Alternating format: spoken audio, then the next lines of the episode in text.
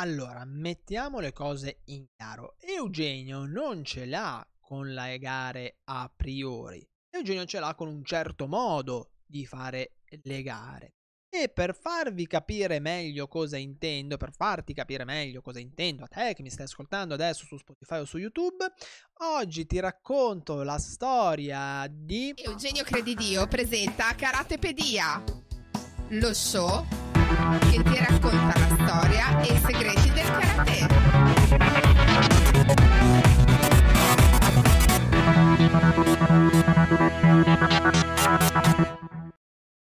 benvenuto a questa nuova puntata di Karatepedia. Benvenuto da me, Eugenio Credidio, e dal maestro Miyagi. Buonasera maestro Miyagi, come sta? Spero che vada tutto bene e che sia tutto a posto. Dai la cera, togli la cera. Lo prendo per un sì. Dunque, c'è questa voce che gira e Eugenio ce l'ha con l'agonismo, Eugenio ce l'ha con le gare, Eugenio mistratta gli agonisti e pensa che siano persone di serie B. No, non è così, non è assolutamente così. Non a caso avevo intervistato ehm, Sara Cardin che se per caso ci sta ascoltando, mi sta ascoltando, la saluto. Ciao Sara! Le mando un abbraccio e con cui sono rimasto tra l'altro in ottimi eh, rapporti. No, assolutamente no. Eugenio ce l'ha con un tipo di agonismo, ok? Ed Eugenio crede fermamente che ad oggi ad oggi ci siano delle differenze, cioè se uno vuol fare agonismo è vuol fare solamente agonismo, è liberissimo di farlo, ma deve seguire un programma, un processo dedito a quello, perché ormai l'iperspecializzazione karate agonistico fra kata e kumite non ci permette di fare come facevamo noi, cioè di andare in gara, fare kumite, kata, cioè sì, lo si può anche fare, ma non si è performanti. Mentre eh, diverso è se eh, noi vogliamo praticare un karate più tradizionale, mh, più a 360 gradi, ci piace di più, eh, dove allora non possiamo dedicare così tanto tempo allo studio di tecniche di comité, a studio di solo quei kata, ma dobbiamo allenarci in maniera differente. Devi fare esercizio. Dobbiamo fare moltissimo esercizio in entrambi i casi, ma sono semplicemente due filoni paralleli, ok? Ma diversi. Mm. E a me, personalmente, gusto personale, eh, non fa impazzire il, finone, il filone dell'agonismo di oggi, perché secondo me karate sportivo depaupera il karate, lo rende più povero, ma è un gioco, uh, gioco forza, non è colpa dell'agonismo, è che per arrivare a quei livelli bisogna fare delle scelte. Con questo cosa voglio dire? Che sono contrario all'agonismo? No, no, no, no, no. Perfetto. Non faccio fare gara, gare a nessuno? No, no, no, no, no, no.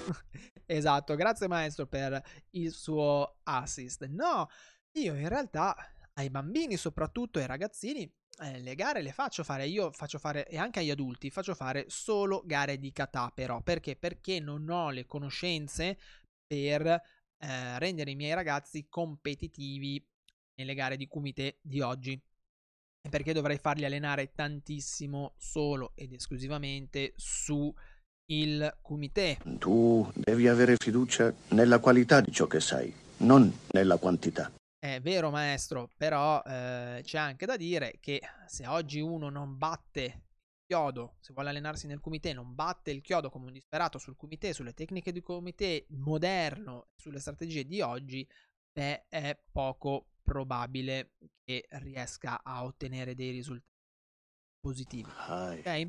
Quindi io in realtà faccio fare le gare a chi me lo chiede, non obbligo nessuno. Ecco, a me non piace quando vedo che per fare gli esami di grado i ragazzi sono obbligati a fare le gare, per fare gli esami di nera devono aver fatto almeno tot gare. A me questo non piace e lo vedo fare anche in alcuni dojo più tradizionali. Non mi piace perché a quel punto creo un obbligo nel bambino o crea un obbligo nel, uh, nell'adulto. E uno può essere che, in particolar modo l'adulto, non abbia il tempo, non abbia un cacchio di voglia di fare sta roba qua. E due, nel momento in cui si obbliga qualcuno a fare qualcosa, non lo so, a me non fa mai, mai piacere. Mi darebbe un dispiacere. Esattamente, esattamente. Quindi io preferisco che siano loro a scegliere, io le propongo e poi chi vuole lo fa e chi non vuole non lo fa, anche perché comunque preparare una gara vuol dire eh, fare sacrifici, allenarsi di più, insomma farsi, eh, farsi discretamente un mazzo maggiore. Però, qual è la cosa a parer mio importante di, eh, dell'aspetto agonistico? È che la gara può essere vista come un'ottima esperienza formativa e così deve essere passata.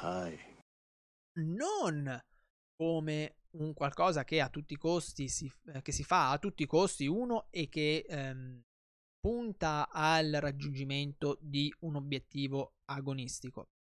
Perché eh, in quel caso secondo me perde moltissimo di significato. Adesso stai usando tua testa non solamente per prendere botte. Me lo dice quasi sempre, ma... E quindi spero che insomma le cose stiano andando meglio in, gene- in generale. Perde moltissimo di significato e tutt'oggi comunque, per quanto me la possiate raccontare, io vedo molti insegnanti che diciamo, suonano dalla mia campana, ma che poi nel momento in cui c'è una gara di mezzo, quelli vogliono riuscire ad arrivare a medaglia, a coppa. E proprio per questo, oggi vorrei raccontarti la storia di un bambino che chiamerò Daniel San per privacy, perché è un bambino che ha alcune difficoltà e non mi va di metterlo eh, bandierarlo ai, ai 54-20 e chi lo sa, magari un giorno, fra qualche anno, che sarà un ragazzo, ascolta questo podcast e si sen- potrebbe sentire eh, diciamo, a disagio perché la sua storia è stata messa pubblicamente in piazza. Oggi ti racconterò la storia di Daniel San, che è un bambino disgrafico, se non mi ricordo male, o discalculico, non mi ricordo più, comunque, che ha questa, eh, questa difficoltà. E cosa è successo? È successo che Daniel San ha voluto, lui, di spontanea volontà, venire a fare una gara di kata ok? Con la grandissima felicità della mamma. Perché? Eh, perché era un banco di prova per lui, era proprio mettersi alla prova. Tieni conto che eh, Daniel Stan ha dei problemi quando fa il kata, delle difficoltà, ovvero che nel momento in cui si deve muovere nello spazio, per lui è più difficile. Ha difficoltà fra destra e sinistra, davanti e dietro, eh, ha difficoltà a orientarsi, non tanto a ricordarsi le tecniche, ma proprio a orientarsi. E per cui un conto è praticare il kata nel proprio dojo, dove hai dei punti di riferimento, dove sei tutto dove conosci tutti, dove c'è il tuo insegnante, l'unica persona a giudicarti, diciamo così, eh, e dove comunque sei un, sei un po' a casa tua. Un conto è andare a fare un kata davanti a 5 arbitri sconosciuti con una platea okay, e i riflettori su di te, che poi qui in realtà sei lì, non ti fida nessuno se non i tuoi genitori.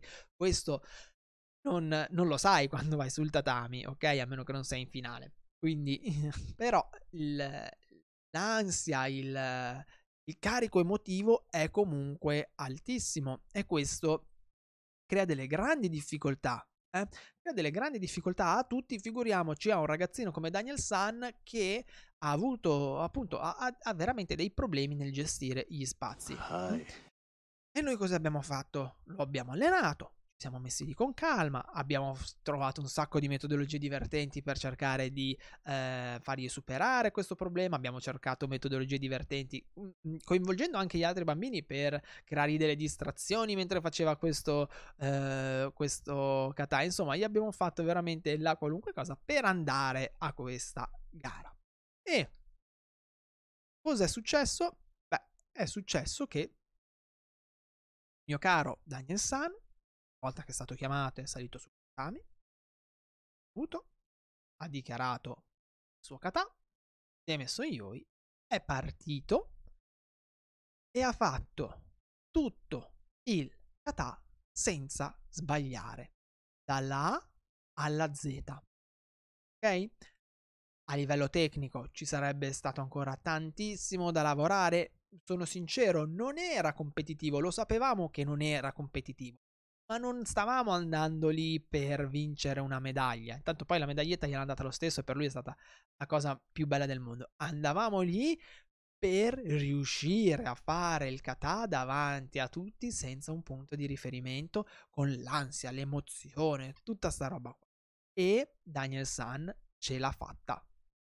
E alla fine di questo kata ha fatto saluto, ha preso i suoi voti. Daniel San faceva i salti sul tatami, è corso da me, mi ha abbracciato, poi è andato dalla mamma, insomma, per lui è stata una delle più grandi vittorie che avesse mai ottenuto nella sua breve, breve vita. Perché gli ha dato la possibilità di affrontare una sua difficoltà, di, cre- di superarla e di crescere. Questo a sottolineare che in realtà... Vincere o perdere non conta. Esatto, grazie mi ha tolto letteralmente le, le parole, le parole di, di, bocca, che in realtà non è tanto importante andare a fare una gara, a meno che non vogliate fare gli agonisti proprio top level, non è importante andare a fare una gara per portare a casa delle medaglie e io non, non lo faccio per quello, ma è importante andare a fare una gara, può essere un'occasione andare a fare una gara perché è un'esperienza formativa ottima, dove mi misuro prima di tutto con me stesso. Perché? Eh, perché devo gestire l'ansia, devo gestire la paura, devo gestire il fatto che vengo comunque ehm, giudicato, mm, messo sotto esame da cinque persone che non mi conoscono. Mm, insomma, non è per niente eh, facile. E poi mm, c'è, c'è la platea, insomma, c'è tutto il carico emotivo e quindi prima di tutto devo combattere contro queste mie emozioni, devo combattere contro il fatto che è diverso praticare a casa mia, nel mio dojo, dove vado tutte le settimane, dove mi sento a mio agio e praticare invece su un tatami dove non c'è nessuno, eh, dove scusami, dove non, non conosco nessuno e magari anche, anche, semplicemente il fatto che ci siano le materassine al posto che il parquet o altro crea delle, delle differenze e, ehm, e poi è un'ottima metodologia per mettersi alla prova con noi stessi. Perché vedere quello che fanno gli altri, hm, magari essere battuti e portare a casa un insegnamento da quello che hanno fatto gli altri, è una grande occasione di crescita. Quindi io non sono di per sé contro l'agonismo. A me non piace l'agonismo di oggi perché secondo me sta depauperando il karate ma e non mi piace un determinato atteggiamento nei confronti dell'agonismo che sto vedendo. Però in linea generale credo che l'agonismo, la gara, possa essere una grandiosa esperienza per chi la. Magari bisognerebbe creare dei circuiti un po' diversi fra chi fa agonismo a un certo livello e chi invece lo fa proprio a livello amatoriale, un po' come eh, le serie del, cal- del calcio, no? Del calcetto, perché comunque riconosco che i ragazzini hanno agonismo, kata, kata, kata, kata o come te hanno un livello rispetto a chi lo fa che eh, proprio anche perché sanno quello che viene premiato in gara, tutta una serie di, di cose che invece pratica karate a livello più amatoriale e più tradizionale non conosce e non può sapere, non ha il tempo di, lavorare. Però io non ripeto, non sono contro l'agonismo di per sé. Sono contro un certo tipo di agonismo e credo che eh, l'agonismo possa essere, se ben strutturato e nel rispetto di tutta quella che è l'etica del karate, una grandiosa occasione proprio per, eh, per crescere e, e che abbia una grandissima valenza formativa e didattica. Bene, per oggi direi che è tutto. Questa puntata di Karatepedia finisce qua. Io ti invito come al solito ad andare sul sito del Dojo Shinsui per recuperare le puntate precedenti. Ti invito ad iscriverti al canale Telegram Karate Anywhere. Trovi i link in descrizione insieme a tutti i link utili, fra cui i corsi gratuiti, l'accademia online, e i miei libri e, e via dicendo. Dal maestro Miyagi. Sayonara.